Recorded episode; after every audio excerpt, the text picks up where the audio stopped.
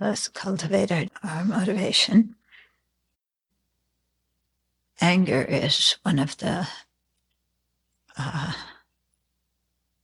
biggest imp- impediments to generating love and compassion because we can't, in the same moment, mind moment, have love or compassion and anger. Why can't we have them both at the time, same time? Because they view the uh, object that we're looking at, another person or an action or whatever, um, from opposite viewpoints. So the opposites can't be in the mind at the same time.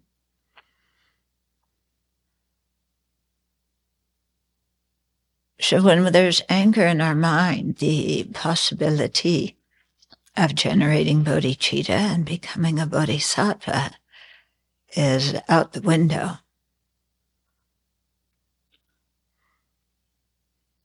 So if we're really uh, keenly interested in the bodhisattva path, in attaining full awakening, we have to do something about our anger because it harms us.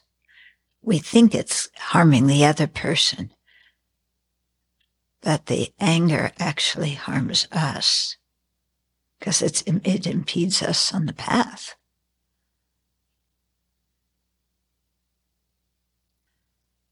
So it may take a while for us to really be con- convinced of that. That anger is an impediment because it gets us going when we're angry, lots of adrenaline.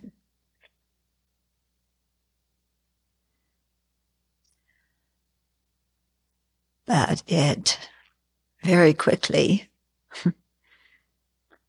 makes us totally miserable as well.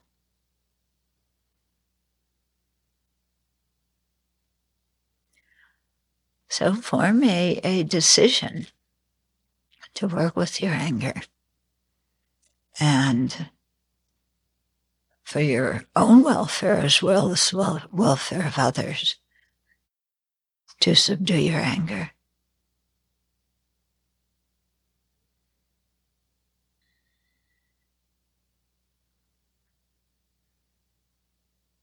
And then to practice seeing sentient beings as kind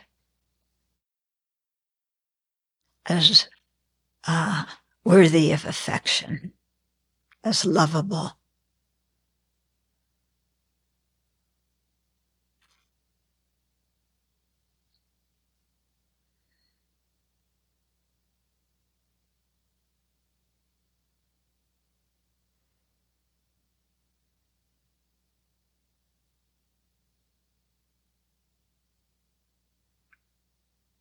And then from there, generate bodhicitta because you wish to benefit them, not harm them.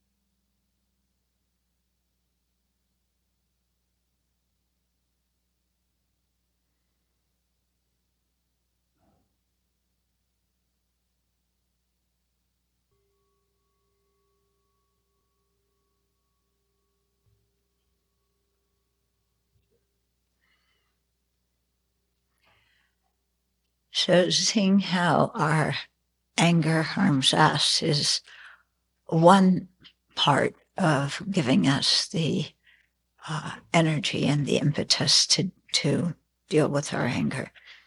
Another part is to be convinced that the way we perceive someone or something when we're angry is distorted. It is not, we are not seeing the reality of the situation. Yeah. That one may be a little bit harder to understand. You know, we can realize that, you know, if we look that, yeah, we're not very happy when we're angry and, and we can understand it. It impedes generating compassion and bodhicitta and so on. But to really understand that how we're perceiving the other person is erroneous, that one is harder because when we're angry, we are 105% convinced that we're see- perceiving that person correctly. Yeah. That how they appear to me at that mind, at that moment is how they exist as a rotten, good for nothing that I don't want to be around, who's driving me crazy and I have to get away from. Yeah. Is it true or not? Is that how you see when when when you're angry you don't see them as kind and lovable, do you? Yeah. No, they are awful from their own side. It has nothing to do with your mind. Yeah in which case everybody should see that person the same way. Yeah. So that means, yeah, everybody should vote for who I vote for. Everybody should love who I love. Everybody should hate who I hate. And, and, and that's the way we think. Uh, is that reality? Is, is that conducive? It, it just makes a whole big mess in the world, doesn't it? Yeah. So to really sit there and, and look at, you know, what attributes am I attributing to that person that make, you know, that makes me so sure that they are intolerably awful. You know, and look at, you know, yeah, so, so take out your standard list of complaints about what this person does. Okay. And then it, it, this is a very interesting one. Think about maybe some bad habit that just drives you up the wall. Okay. Then imagine somebody who you really care about doing that same action. Do you get mad at the person who you really care about when they do that action? You do? Slurping tea drives me, slurping tea drives me up the wall is the way that I was raised. So anyone who slurps as they drink their tea, doesn't matter whether so, they're close so or not. The Dalai Lama is in front of you slurping tea. You're gonna, you're gonna climb up the wall because it's intolerable because that's his inherent nature to slurp the tree and he's doing tea. Do I get irritated deliberately to bother you? Do I get irritated like that? Possibly. Do I work with my mind? I hope so. okay, today at lunch, everybody slurp your tea. Yeah, this is one the one way. The one thing the psychologists use now, when when like for PTSD, you get used to the stimulus and you get used to not responding the same way. So so we'll do that. Well, all slurp, and you don't have to have tea. You can slurp water, um, and that that has the same effect. Yeah. Okay, we'll try. yeah, but. Uh, there's a, a, little story that Aryadeva tells, you know, in, in the 400, how he has these little stories, some of which I have a really difficult time figuring out. But this one, I, I can understand fairly easily. Uh, so it talks about, uh, a man who had two wives, okay? And, uh, and both, both wives have had children, okay? And so what, and, and the wives were jealous of each other and didn't like each other because they were each, you know, taking care of their own child and blah, blah. So, um, the child of uh, this wife, um, no, th- this wife, okay, hears a noise in the kitchen and thinks that it's the child of this wife. And so thinks that dirty scumbag going in the kitchen, stealing the food. You know, they're always doing this kind of thing, then nobody else gets it. Yeah. And so really mad at the child of the first wife. Then she finds out that the person in the kitchen was her own child. And she says, Oh, what do you need, honey? Let me get it for you. Same action. Yeah. But if the other wife's child does it, oh, if your child does it, oh, yeah, you, you're hungry. Let me get you something. Okay. So think about some of the things this person, you know, that you just cannot endure. Yeah, because they go like this. I mean, this is like worse than killing somebody. It drives you. It's worse than slurping tea. It drives you up the wall and through the ceiling and you can't stand that person because they're doing this.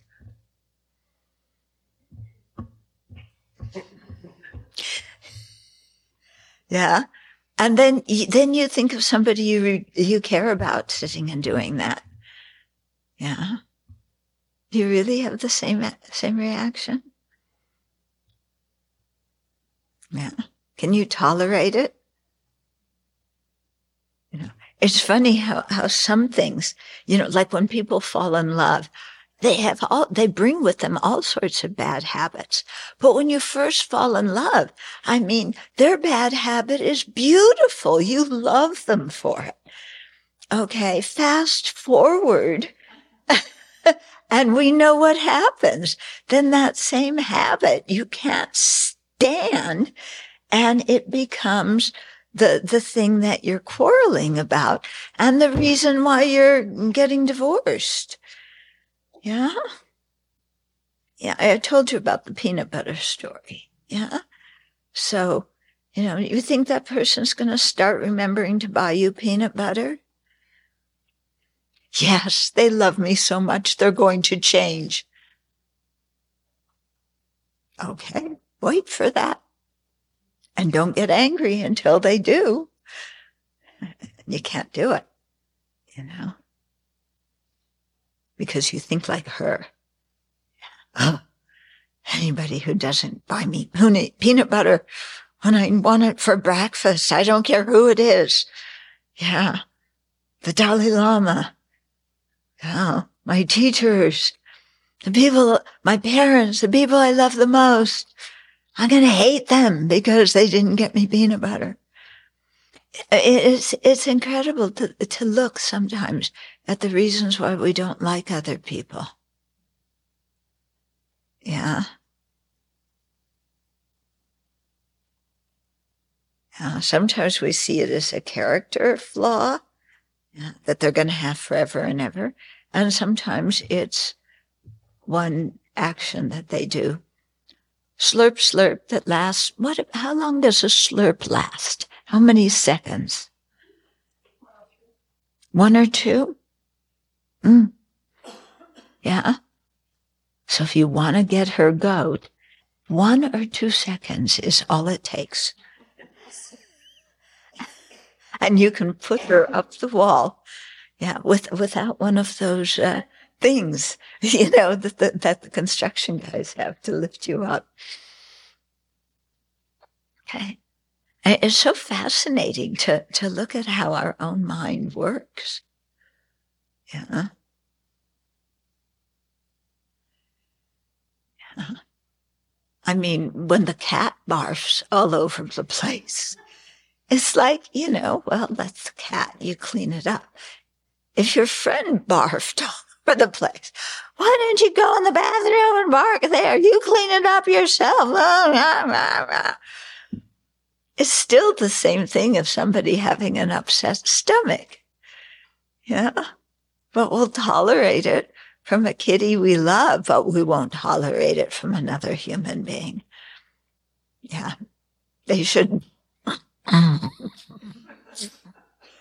like that.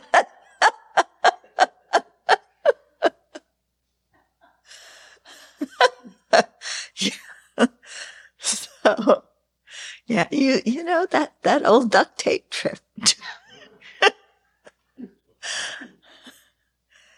okay. So, yeah, so you know, really try and look at, you know, what you're, you know, when you're drawing up your whole list of why you can't stand somebody, look at each one of them, you know, and is that really grounds for just uh, uh saying this person is intolerable? One of the examples they, they give uh, when the, they talk about the equanimity meditation not equalizing self and others, but equanimity between friend and friend and enemy. Okay. So your friend gives you, this person over here gives you a thousand dollars today. They're your friend. This person over here criticizes you. They're your enemy. Okay. Next day, this person over here gives you a thousand dollars. Now they're your friend. And this person over here criticizes you, and now they've become your enemy. So which are they? Are they a friend or an enemy? Because one day they're one, the next day the next, and the two roles from the two people have just changed like that. So which one are they? Yeah. You're friend one day and enemy the next. I woke up this morning. I don't know who, whether I'm, uh, you're my friend or my enemy today. Yeah. Let's go out and say hello. Let, let's do the bowing in the morning. And, you know, and then I'll determine if that person likes me or doesn't like me for the rest of the day. Yeah. Oh, they didn't look at me when they were bowing. They hate me. Well, that's interesting because I also hate them because they didn't look at me. Of course, yeah, I, I didn't look at them either. No, I did look at them. I looked like this. Are you going to look at me today and bow? Or are you going to do what you did yesterday and completely turn your eyes away like I don't exist?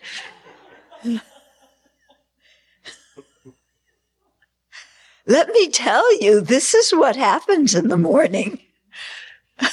yeah, I see some nodding heads. Yeah.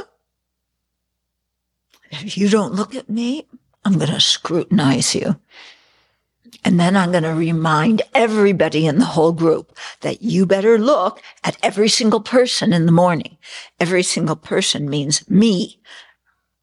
I don't care if you look at anybody else, but you better look at me and bow. And you better do a very good half bow, not this kind of stuff. You know, bowing from the waist. Yeah.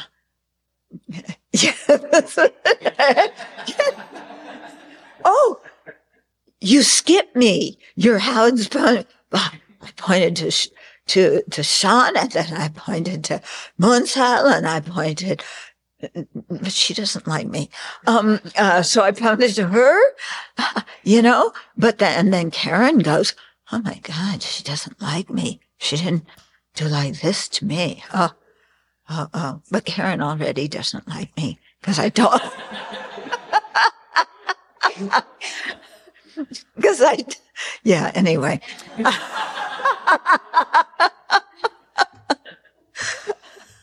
yeah, but I, I complain, you know.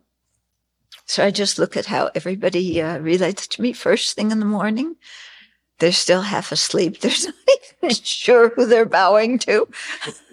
They're just going in the, that general direction. Okay. Yeah.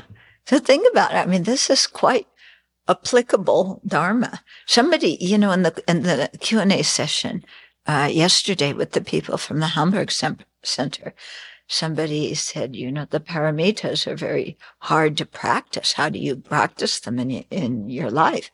Uh, this is the, the third paramita. Yeah. How do I deal with my mind when my mind is just, you know?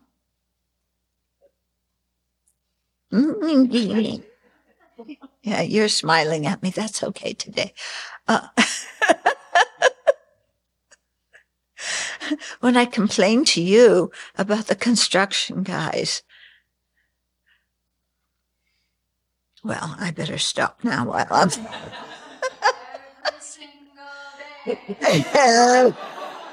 yes. Day. And did you notice again that a car is parked there? Yes. I did.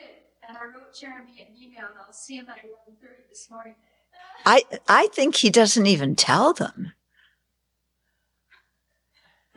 Yeah. You know, they park, you know where they park? On the road going to the upper meadow. Can you imagine that? You're as shocked as I am. How dare somebody do that? I mean, really, this is the, the worst thing in the world, you know, aside from finding all these other things they didn't put in, in the initial, um, uh, contract that now they're billing us for. this is almost as bad as that. I better really do the text. okay. But, you know, this is really, the paramitas are, you know, they are very applicable in our lives, aren't they? Yeah. So it's not just reading and reading about them and knowing the, the different categories and definitions. It's knowing which one to pull out, you know, and, and use to help your mind in any particular situation. Yeah. But then when somebody reminds you to, to practice an antidote to anger, then you get mad at that person. Wait a minute. Why are you telling me to, you know, practice that antidote? You don't know what this person did to me. My anger is right. Yeah, you don't understand. Oh, there was a video made. Venerable, you don't understand. Yeah, I don't. Yeah. But, uh, or maybe I understand too well. But, um, you know, we, somebody reminds us to, to practice the antidote and then we get mad at that person. Yeah. Cause I want the person who's bugging me to practice the antidote. yeah. I don't like them because they don't like me. So you practice patience and fortitude and love and compassion, you know. And after you practice those, then, you know, I'll like you and it'll, I'll be okay. So you first. Yeah. Okay. 166. Uh, so he's hitting us strong here. I should not be dominating and aggressive, acting in a self-righteous, arrogant way. Instead, like a newly married bride.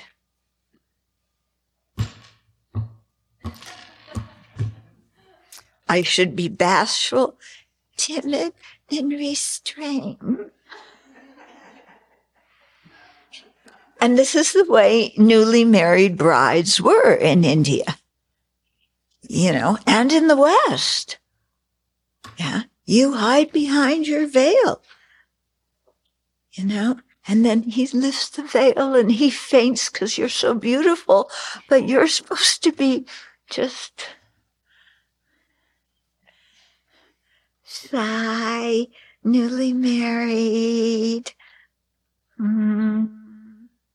I should be bashful timid and restrained. Don't you like gender uh, stereotypes? We're a bunch of bashful, timid, and restrained women here, aren't we? the men aren't laughing. no, the, you two are. Thank you. But Yeah. So, so much for that. I mean, uh, yes, Shanti Deva, I forgive you. It's okay. no, it's, I mean, this is standard, standard fare.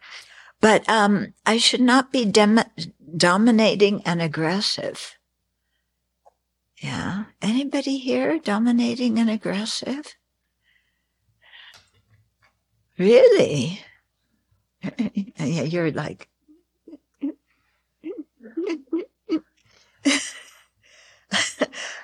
okay. Yeah, we all have that side of ourselves, don't we? Yeah, I am going to push this through and get my way. And I am going to be a- aggressive in doing it. Yeah. Everybody in this abbey, you know, this is the spatula thing, isn't it? Everybody in this abbey must put the spatula in this container or else. Huh? Okay, not being dominating and aggressive, but the, but when you, we think, okay, I won't be dominating and aggressive. I'll manipulate them instead. No, this isn't a line encouraging manipulation. okay. Manipulation is really, really yucky. Really yucky. And sometimes we manipulate without, it's not like we even have the intention in our mind. Now I'm going to manipulate this person to get what I want. It's just so habitual, you know, that's what you do. So to try and be aware. I shall not be dominating and aggressive, acting in a self-righteous, arrogant way. But I am right and everybody should do what I say. Oh, well, there we are again. Yeah. Do you see how we always come back to the same thing? Of I'm the most important one. Everybody should do things my way. It's amazing. Instead, like a newly married bride. Yeah. Okay. So the women here are all have perfected being bashful, timid, and restrained. Yeah. Right? You don't look too happy about that. Neither do I. okay. So I don't think it, you know, as in all the other, um, so, you know, as we're going through this, we're seeing again and again how, uh, if we don't understand what Shanti Deva is getting at, we totally come away with the wrong, uh, thought of what he's saying. Yeah. He, he's not kind of uh, saying that everybody should be bashful, timid, and and restrained. You know, you know, like God, uh, you know, uh, he's not saying that we should all be like that, but you know, when we find ourselves being dominating and aggressive, to to chill out a bit. Yeah. After they move the cars, then I'll chill out.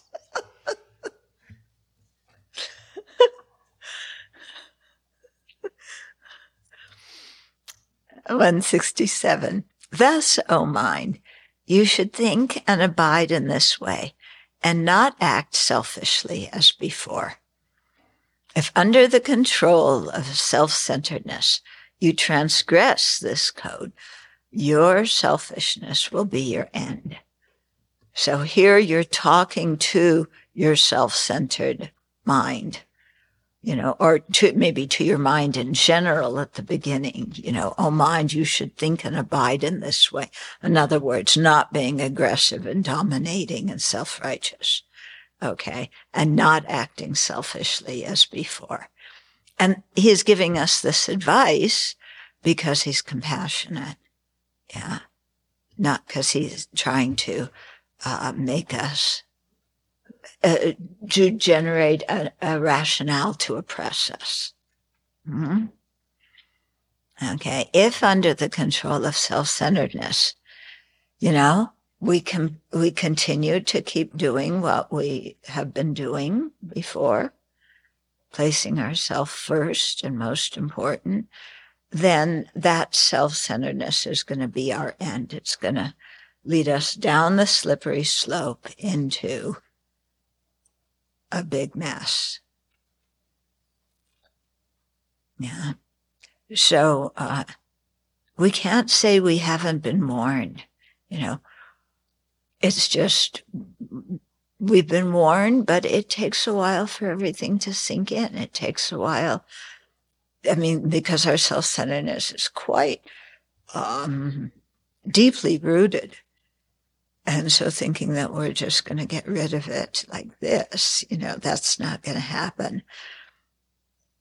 But, uh, so not to hate ourselves when we mess up, but to learn from our mistakes. Um, and remember that the self-centered thought is not our friend. It's, it really is, uh, leading us astray. Mm-hmm.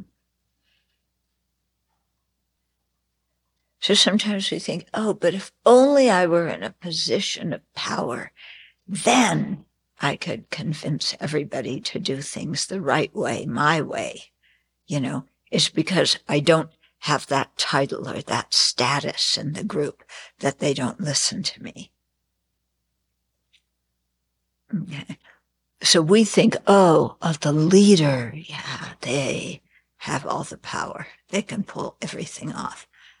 Do you think it's fun for a leader to dominate other people, to be aggressive? For some leaders, you can see it is. Oh, they love it to bits.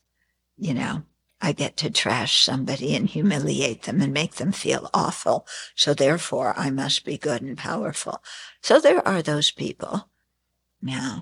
But do you think everybody who's in a position of, of authority feels good about having to you know, enter into in many different situations and correct people. Yeah. You know, initially it seems like fun. Yeah, I could go in any situation, tell people, don't do it that way, do it this way. And because I'm in the position of authority, they're just going to have to listen. Yeah. But try thinking about that. If you, you know, that's what you have to do a lot is do, you know, interact with people with that kind of mindset. It's not fun. It's not fun at all. Yeah. Maybe, yeah. Hmm. I sometimes think about, you know, the people who are very hostile towards, uh, you know, different people in the government and just saying, okay, you know, you be president for a day and you try and handle all the different things on your plate. Yeah. See, see what that's like. Oh my goodness. Do you want that responsibility? Okay. 168. However, mind, although you have been advised, if you do not act in a like manner, then since all misfortune will entrust, misfortunes will entrust themselves to you, you will only be destined to destruction. Yeah. So the more self-centered we are, the more, you know, we find ourselves in bad straits. We don't help other people, so they don't want to help us. Yeah. We take their stuff, so they take ours. We don't respect them, so they don't respect us. So Shantideva is giving us a, a warning. And, um, you know, and if we find ourselves being treated in ways we don't like, then we should look at our own behavior. Because sometimes just even in this lifetime, our behavior is eliciting that kind of response. And sometimes it's due to past karma, like in the wheel of sharp weapons. You know, that be how we acted in the past now is ripening upon us. So it could happen either way. But Shantideva's advice about, uh, although you have been advised, if you do not act in like manner, then since all misfortunes will entrust themselves to you, you will only be destined to destruction. That still holds true, whether it's something we did this life or previous lives. So purification is quite important. You know, when you get stuck in your practice, when you're studying and nothing seems to go in, or when your mind is really distracted, or when you're just in a chronic bad mood, uh, do purification practice, very strong purification. It's extremely helpful. Yeah. So don't just sit there, oh, my practice isn't going well. What should I do? Um, you know, do the purification, do the accumulation of merit, those practices.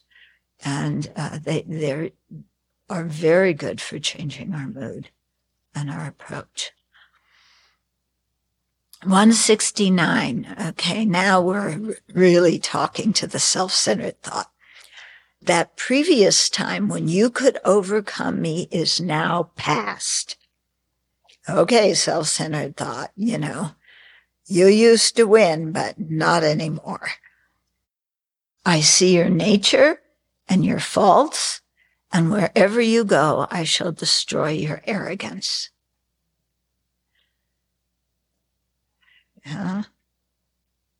So to, to have that in mind when we find ourselves being domineering and aggressive and, you know, making big things out of, of out of nothing.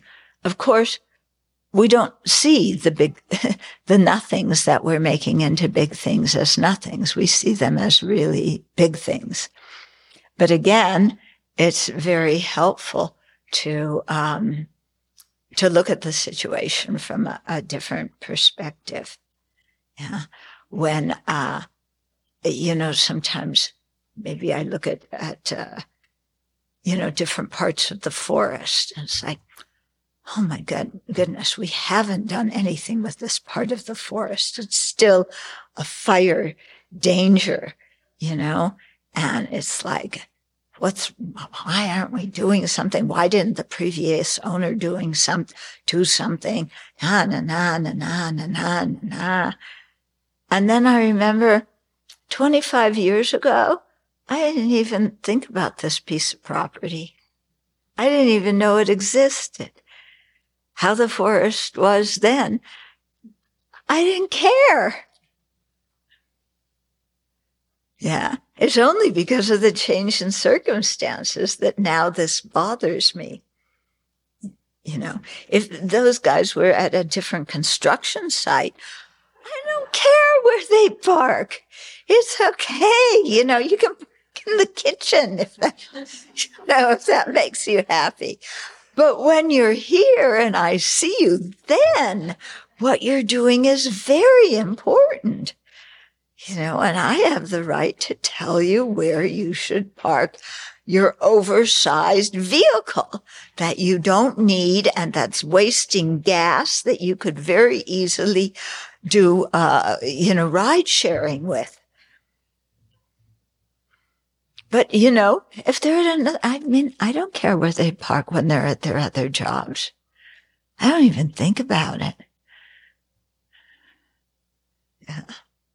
So it's, it's quite interesting. Yeah. So if we don't do something with this self-centeredness, then uh, wherever we go, we're gonna have problems. When I was in the monastery in, in Thailand, when I was uh, doing research for for the Library of, of Wisdom and Compassion, um, I, I spent some time in a Thai monastery, and the building I was in, uh, the back of the building, you know, there was plants and stuff like that. And, you know, people did what, what people do is they throw their garbage in back of a building uh, where there's plants. And I remember looking at that and thinking, oh, I'm so glad I'm not the abbot here. because if I were the abbot, that would drive me crazy and I would have to say something. But I'm just a guest here for a short period of time. It's not my business to comment on it. I just will not look at it, you know? And yet all you do is change the, the designation from visitor to abbot. And then this becomes a big deal. Yeah. The, the garbage didn't change at all. It's still the same and the plants didn't change. You know, whether it's a big deal or not pertains to this mind. Yeah.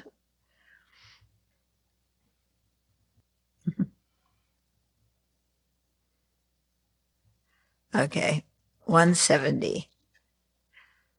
I should immediately cast aside all thoughts of working for my own sake.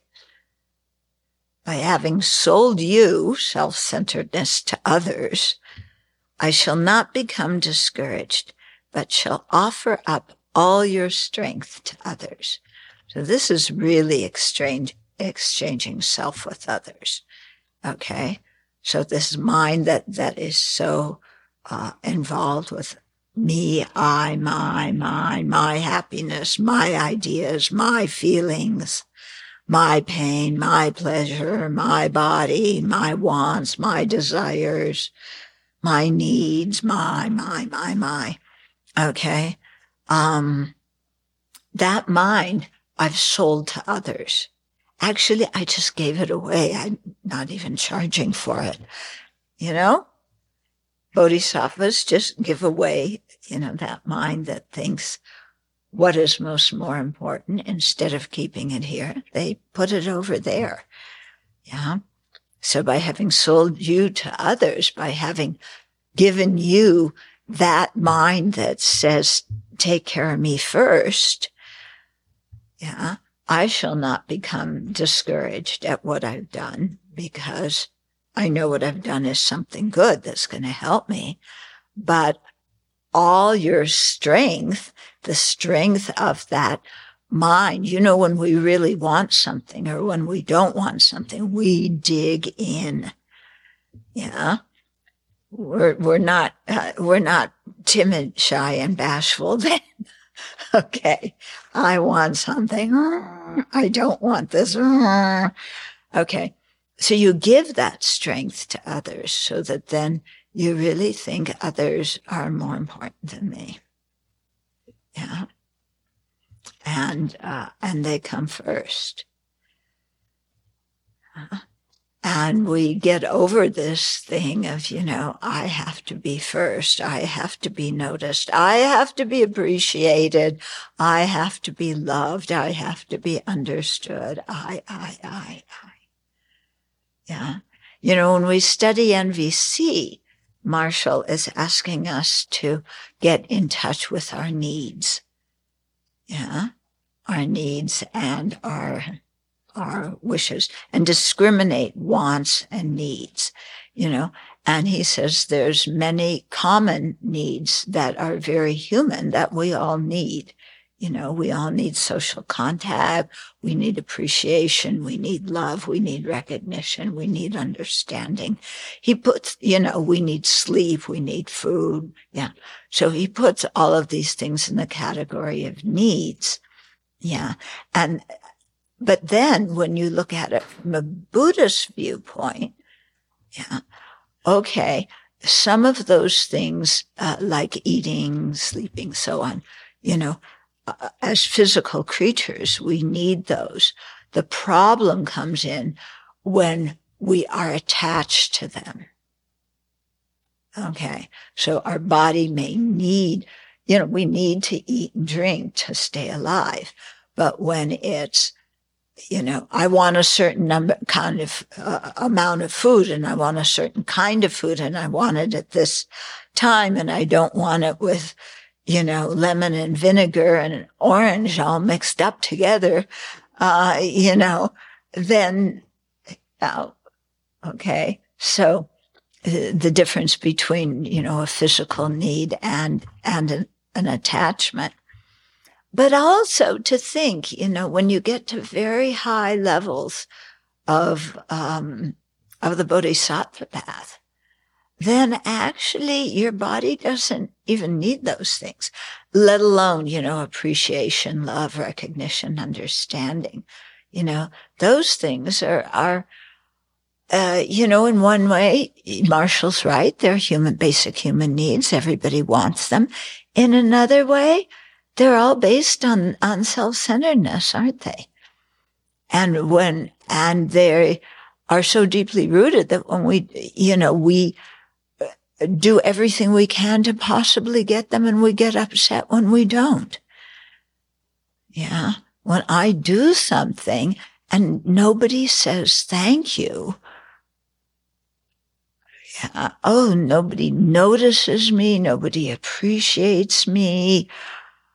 You know, I'm just a peg, you know, in a wheel. And, you know, oh, this is, you know, it's unfair. This is wrong. Yeah. So, you know, some of these human needs, we, we put an extra dose of me, I, my, and mine in.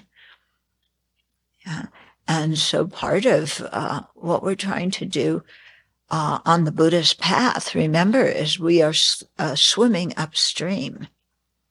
So a lot of these things that from a worldly perspective seem uh, need, you know, we need and seem reasonable from a Buddhist perspective, we want to slowly um, reduce so that we aren't so bound by those things. Yeah. Do you think His Holiness, you know, is sitting on the throne saying, uh, you know, the last two days, how the, the children, you know, applaud for His Holiness after he answered a question. You know, I was cringing going, you don't applaud for His Holiness. Yeah. But for them, you know, they're applauding. Do you think His Holiness cares if they applaud or not? Yeah. I don't think he cares beans. Yeah. He doesn't care. And he, he isn't kind of looking around, you know, how, which, which of the, the people out there are just looking at me with, you know, like they adore me and he doesn't care. He's just, he's just teaching the Dharma, offering it, and it's sentient beings' choice what they do. He's not, you know, concerned with, you know, getting the top rating among teachers.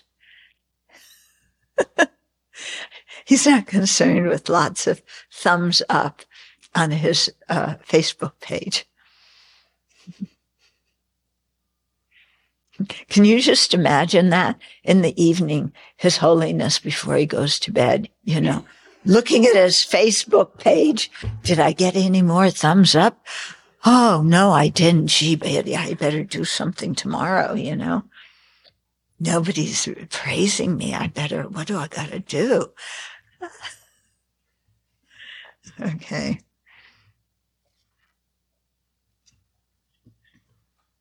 So wherever you go, I shall destroy your arrogance.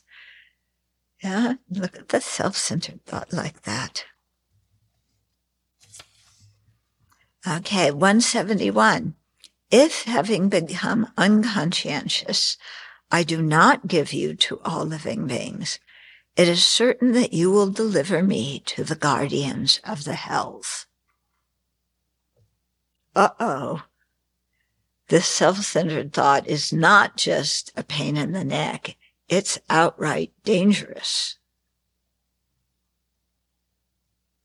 Yeah, it's outright dangerous. It will pick me up and kerplunk me in the hell realm if it controls me.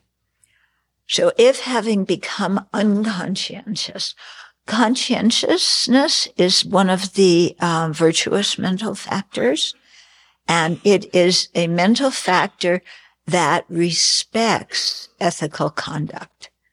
Yeah. That respects um, proper, suitable action and uh, cares about that. Okay. So if becoming unconscientious, in other words, we don't care about our behavior, we just do what, whatever we want, whatever feels good. Yeah. Then the self, uh, you know, having become unconscientious, if I do not give you to all living beings. Okay. So if I don't remedy my own state of unconscientiousness and recklessness in not keeping good ethical concern and not caring, you know, the effects of my actions on others. Okay. So if I don't uh, give my self-centered thought to all living beings and that mind that says me, I, my, and mine and put it on all sentient beings instead of putting it on this one. If I don't do that, that self-centered mind is going to kerplunk me in the hell realms because it'll, it just feeds my lack of conscientiousness. Yeah. And the more unconscious, uh, the more I lack uh, respect for ethical conduct and for good behavior, you know, then what's the karmic result of that going to be? I'm going to become more and more obnoxious and create more and more negative karma. Okay. Are these verses making sense to you? Uh, okay. 172. For ages have you dealt with me like this. So self-centered thought, you have just, you know, put a ring through my nose and dragged me here and dragged me there and pretended to be my friend and you're not. And, you know, so for ages, you've dealt with me like this and I have suffered long because for ages I followed my self-centered thought. Yeah. Self-centered thought says, you have the opportunity to get more broccoli. Take it. You know, that seems like something stupid, but I think substitute $5,000 for broccoli. It's the same mind. I have, you know, the opportunity to, to get this $5,000 by cooking the books. You know, what's wrong with me that I don't take it? I have this opportunity to blame my own failure on somebody else to put the responsibility to them. Why don't I do that? I don't want to look bad. Okay. So I've suffered long because of bowing down to the self-centered thought. But now recalling all my grudges, in other words, I'm not forgetting about how much the self-centered thought has deceived me and made it made me miserable. And I have a grudge against the self-centered thought.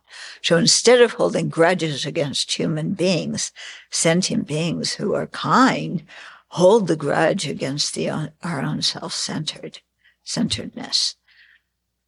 So recalling all my grudges, everything you've done that I can't stand, that I want to obliterate you for, I shall overcome your selfish thoughts. Okay. So I'm going to overcome you. It's interesting because if you think of somebody you don't like, you can say this exact same thing to them. Yeah. Somebody I don't like. Yeah. For ages you have dealt with me like this and I have suffered long. You've mistreated me. You've ignored me. You haven't appreciated me. But now recalling all my grudges, I shall overcome your selfish thoughts because you are very selfish. You've never cared about me. That's how we think about somebody we don't like. And here we're flipping the situation and saying that about our self-centered thought.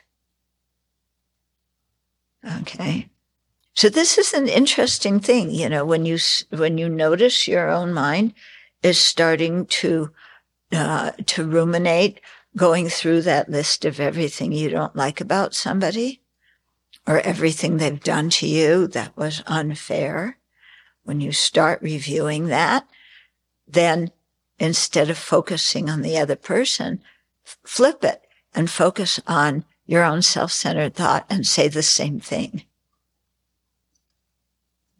Yeah. Are you getting what, I, what I'm saying? That would be quite interesting, wouldn't it? Yeah.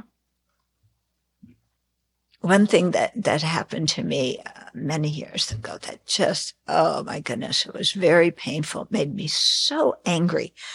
Um, so I was, uh, uh, in a, in a group of people and I was delegated to write the book that was the outcome of a conference that, that we had all been participated in. And I wrote the book. Okay. I gave it to the publisher. Yeah. So far, so good. I signed the contract with the publisher. Then the other people in the conference, they behind my back asked the publisher to look at the manuscript. And because I had, I had, um, made, they had done presentations.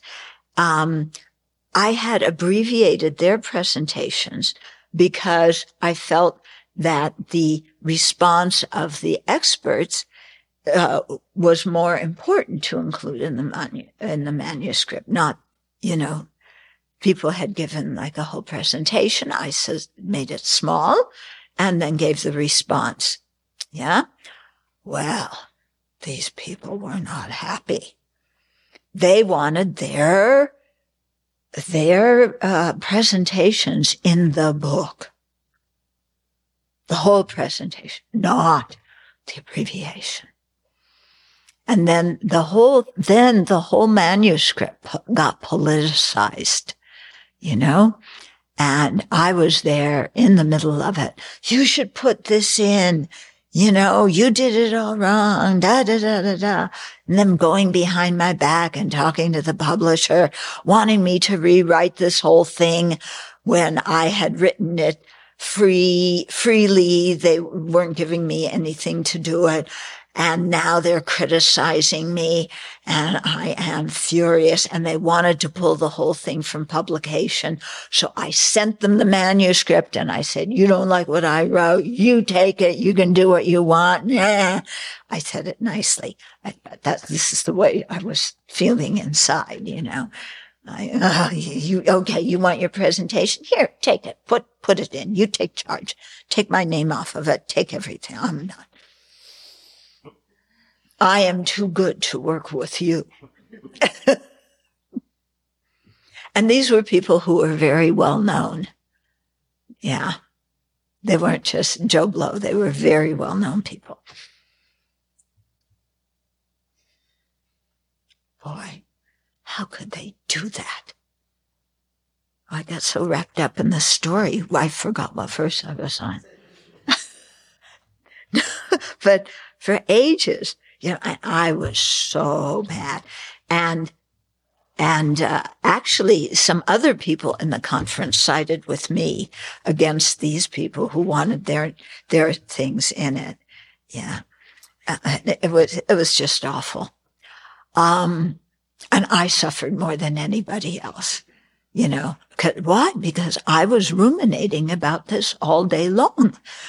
Yeah in America. I can remember even where I lived, ruminating, getting so angry. Then I went to Asia, you know, at His Holiness's teachings, getting so upset, getting so angry.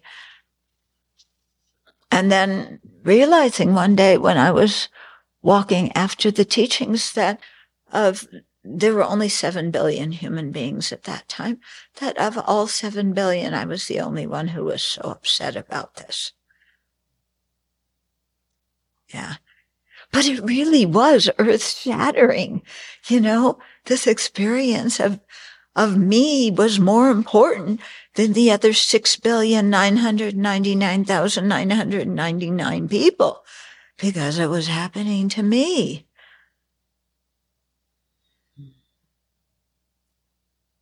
Don't you feel sorry for me? Yeah. Feel so sorry for me. I suffered so much, you know, and I have all sorts of other stories throughout my life of people. You want to hear those too? Of people who didn't appreciate me and ignored me and criticized me. Oh, there's so many of those. Yeah. Yeah. And the more you can listen to me whine, the more I love you. yeah. Isn't that true? Isn't that how very often, you know, in Tibet, how you, how you make friends in the Tibetan community is you help somebody with, you know, they need help with something, you help. And then that makes you friends. In the West, how do you become friends?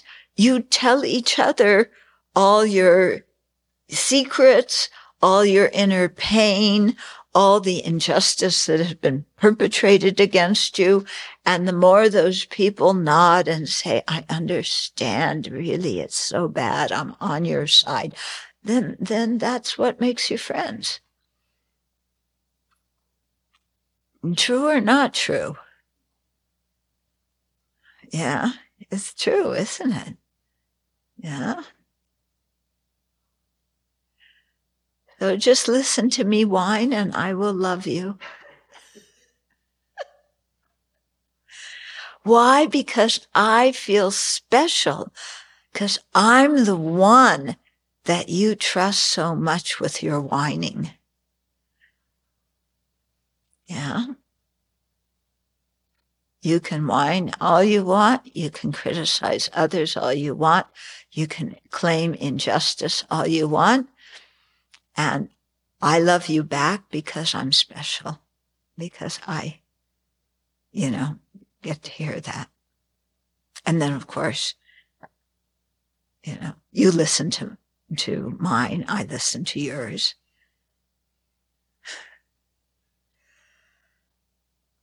Yeah. So, yeah, just interesting in, in different cultures what people used, you know. I think in, in previous periods in this country, it was more the practical thing.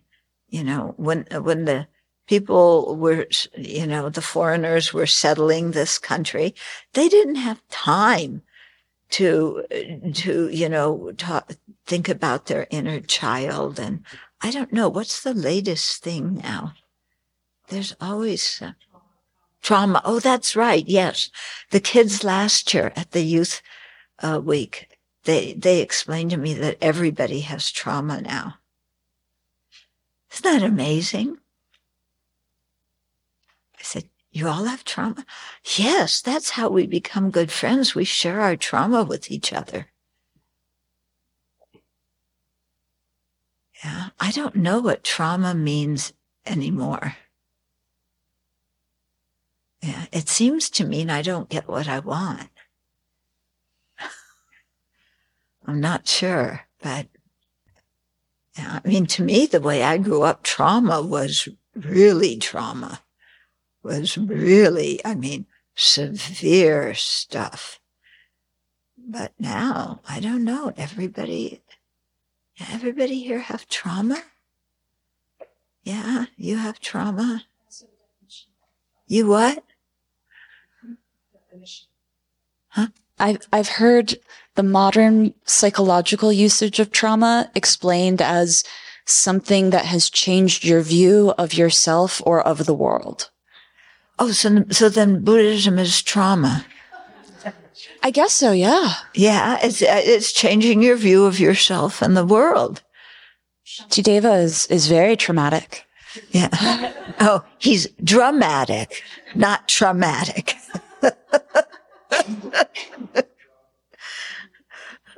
yeah, that's interesting. That changes your view of yourself. Even it changes for the better. You know, that's trauma, huh? Okay. Let's all pray to have trauma then. Oh, look. Wait a minute. Oh, we're on three pages from the end of this chapter. Then we won't have Shantideva telling us how selfish we are every week. Instead, he'll tell us how we don't exist.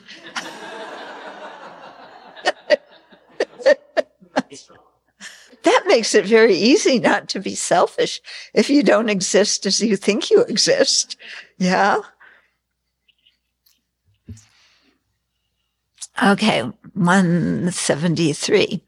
Likewise, if I wish to be happy, I should not be happy with myself, meaning my self-centeredness.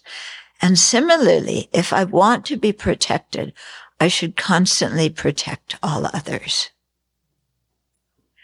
Yeah, that's beautiful, you know, because people want to be protected.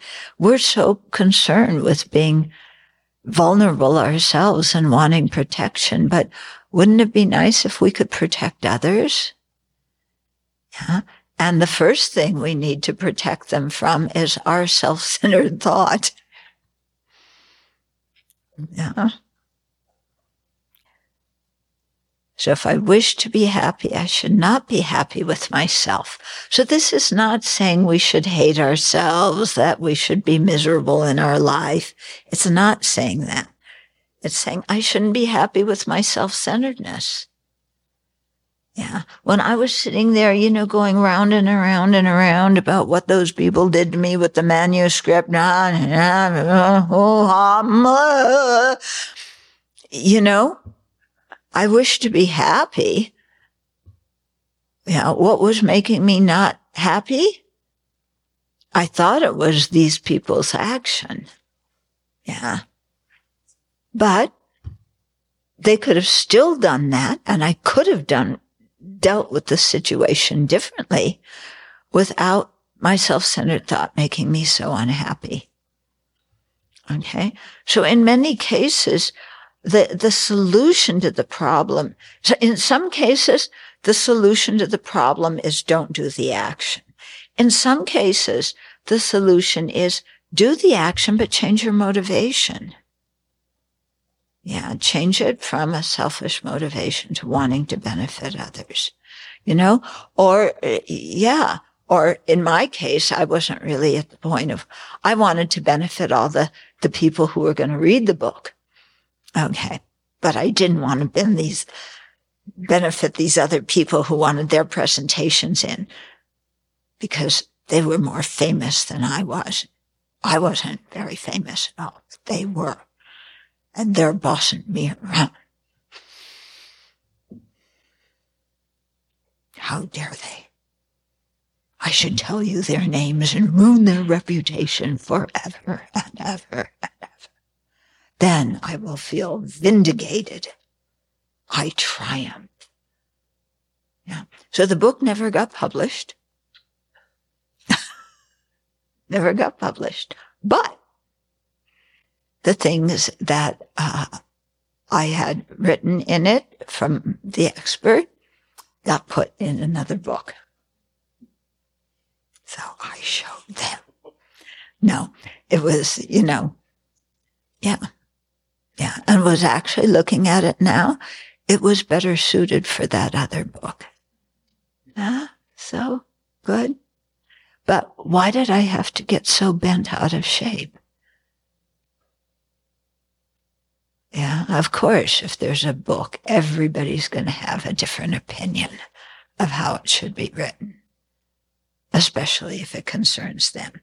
What was I expecting? I was expecting they should all say, Oh, you did a marvelous job doing this. Thank you so much for abbreviating my presentation that I worked on so long, you know? But that, they didn't say that. So I have trauma. Did it change my view of myself?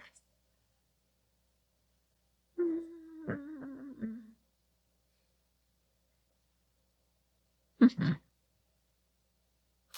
Yeah, at the end of, the, well, not at the end of the story, in the middle of the story, uh, I talked to somebody, one of the experts, who, who commented, this whole thing, the, this whole thing got politicized, didn't it?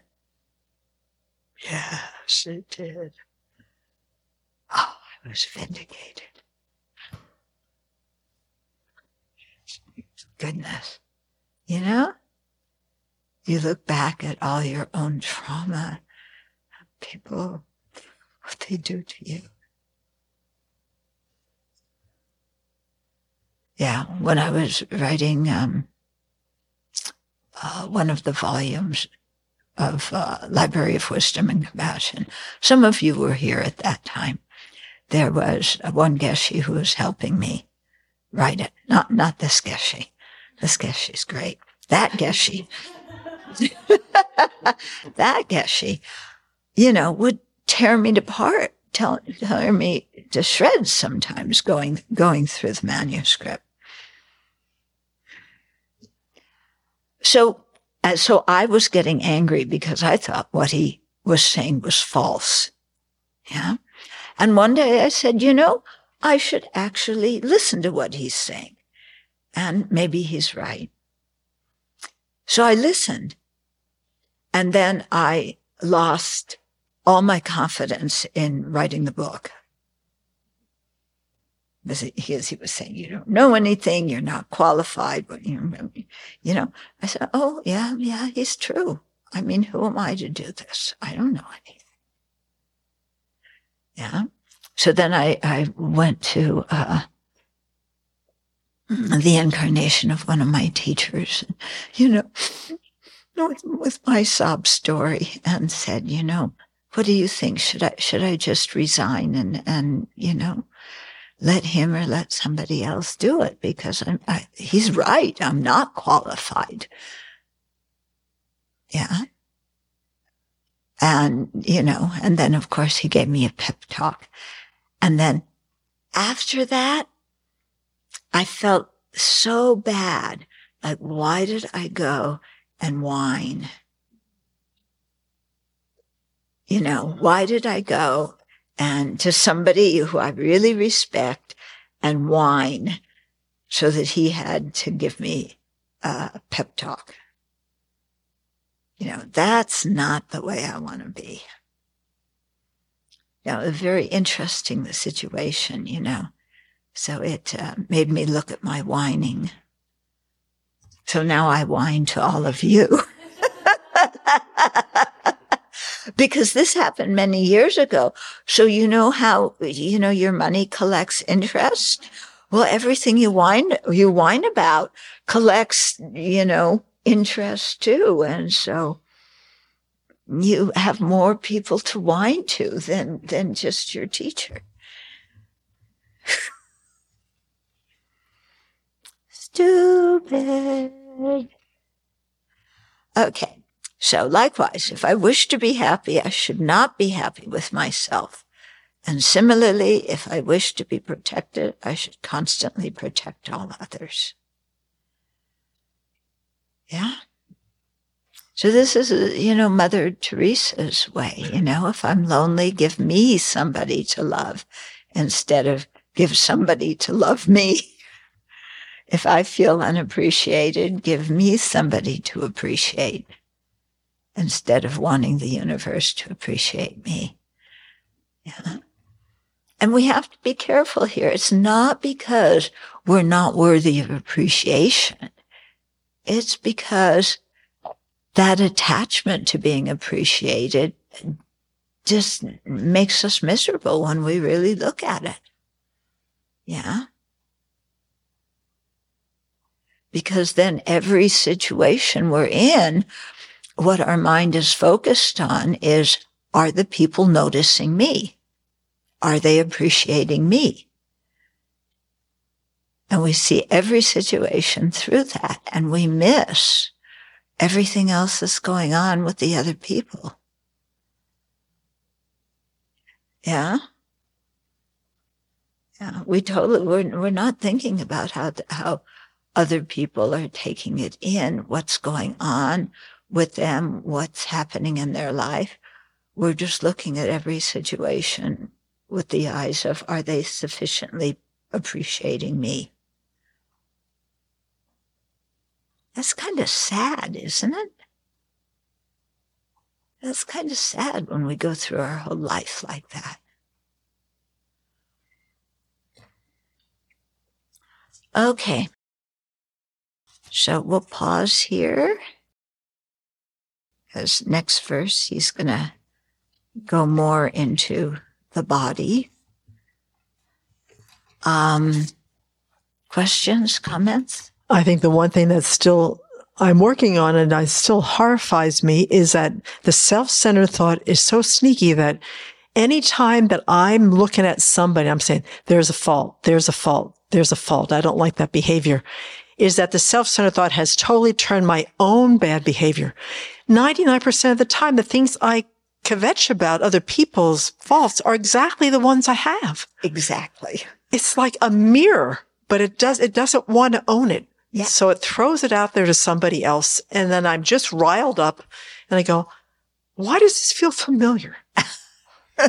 so I'm becoming much more cognizant of that habit. Yeah. And why do we find those actions so objectionable in other people? You know, how come we notice those?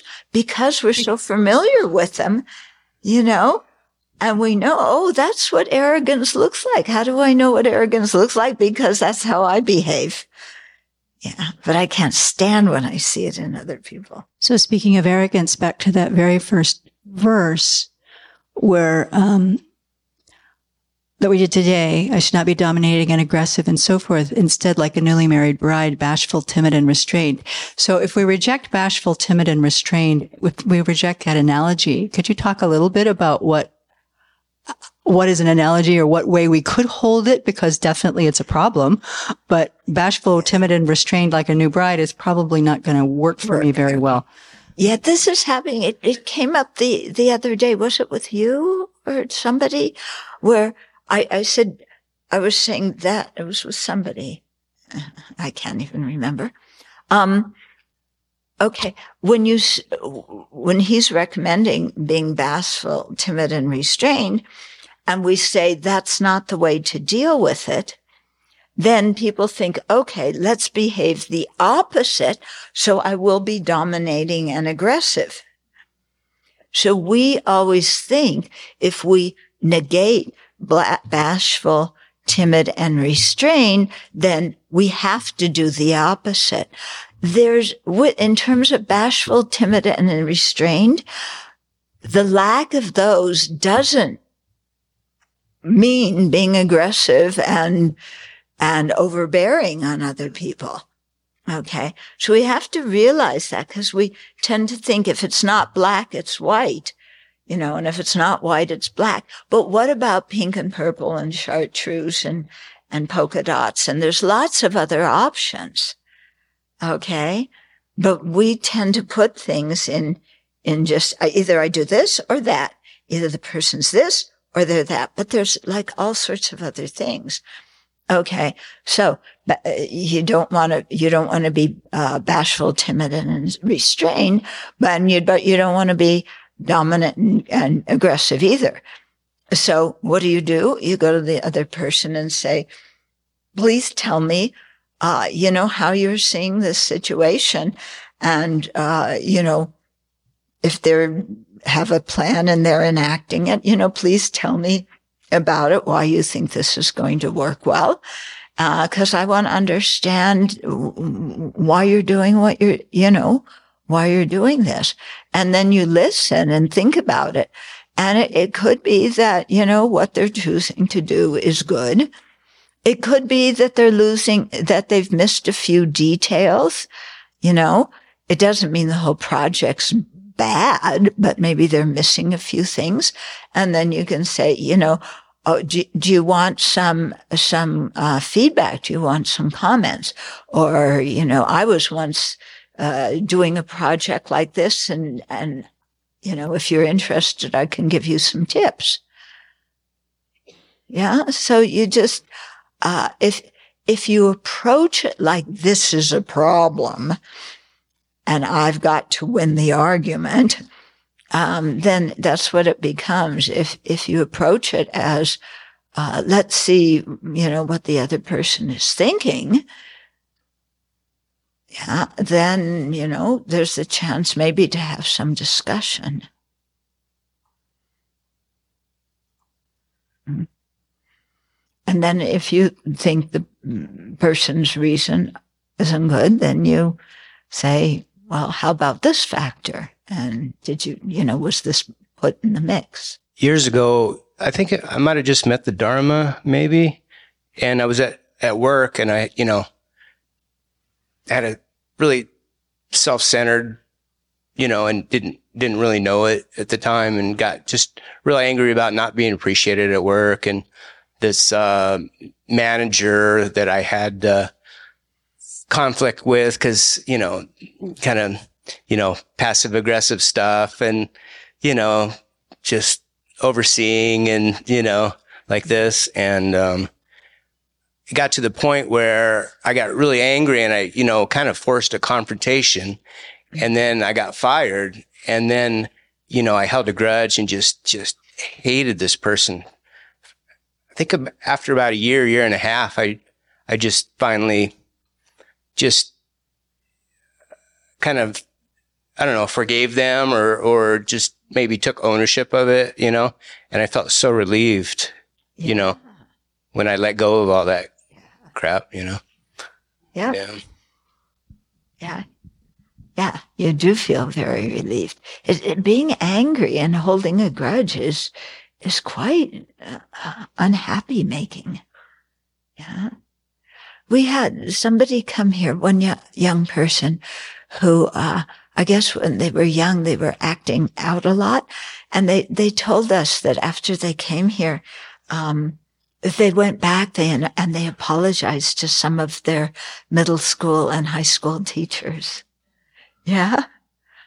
I thought that was so incredible. I mean, can, those of you who are teachers, can you imagine a, a student coming and apologizing to you?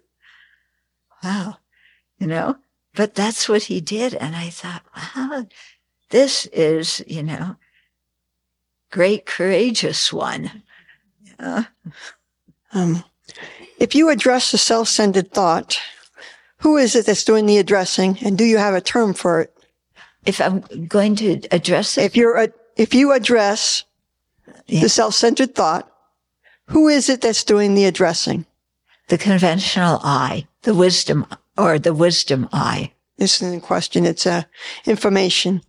Um, the SAMHSA definition of trauma is individual trauma results from an event, series of events, or set of circumstances that is experienced by an individual as physically or emotionally harmful or life-threatening, and that has lasting adverse effects on the individual's functioning and mental, physical, social, and emotional or spiritual well-being.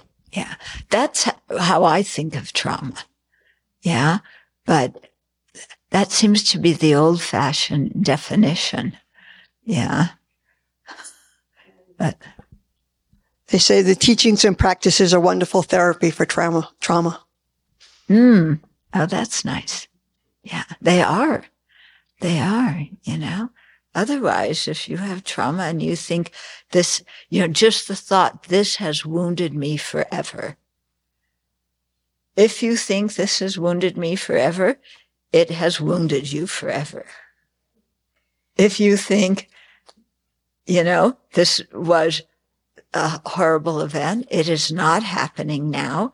I can remember it and, uh, you know, learn from it and make some resolutions about, you know, how I'm going to act towards other people, uh, then it ceases to be traumatic. Yeah, but as soon as you tell yourself, I'm never going to recover, you won't recover.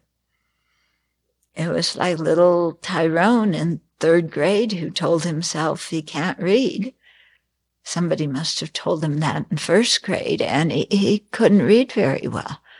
You know, the first thing he had to do was convince him he could read. Yeah.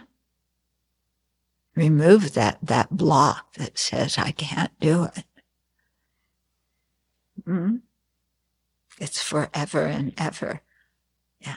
And if you think from a Buddhist, a Buddhist viewpoint, if you say, you know, that has uh, traumatized me forever, are you thinking future lives you're going to be traumatized? Are you thinking that you'll never become a Buddha because of this incident? Is one incident going to completely overpower everything else in your whole series of lifetimes? Yeah. Some people might think I, I'm too cavalier about trauma and don't take people's trauma seriously enough. You know, maybe, but I also know from my own experience what happens when you ruminate and tell yourself something again and again and again. I, I know very well how that, uh, yeah, that just stops you from growing. So, um, I guess, uh, and I told Venerable about this. I was thinking about her, her BBC yesterday and she was talking about, uh, you know, there could be instances in which having an expectation of somebody uh, is appropriate because you have certain qualities or you're in a certain position or what like that. So that is an appropriate expectation. And, and I went and, and I said, you know, cause I've looked at, at my life and I decided, no, that isn't an, uh, an appropriate expectation. Cause as soon as I expect somebody to treat me in the same to, to notice my good qualities and treat me in the same way, or to notice what position I have and treat me according to how you should treat people in that position. That whenever I do that, I'm setting myself up for not getting along with people, you know, because I'm expecting them to do things that many people just don't think about doing or don't do or whatever. And yeah. So, but I think that, that thought of, you know, well, I am in a certain position. I have certain qualities. Therefore, people should treat me like X, Y, and Z. And where does that come from? Yeah, it doesn't come from cherishing others. It comes from this one. Yeah. Yeah. Can you imagine His Holiness after giving the teachings? Strutting through the crowd. I am the Dalai Lama. I'm so glad you have your katas out there. I'll pick who of you is worthy of me taking your kata. You know, I mean, that's not how His Holiness walks through the crowd, is it? Yeah. So. Yeah, he could claim, well, I'm the Dalai Lama. You should treat me in a certain way. He could claim that, you know, and then we would all say, you know, what an arrogant Dalai Lama is. yeah. But it's interesting because he's so humble. That's one of the reasons why we praise him. Because he's sincerely humble. He's not putting on an act. Yeah. So. Okay, let's dedicate.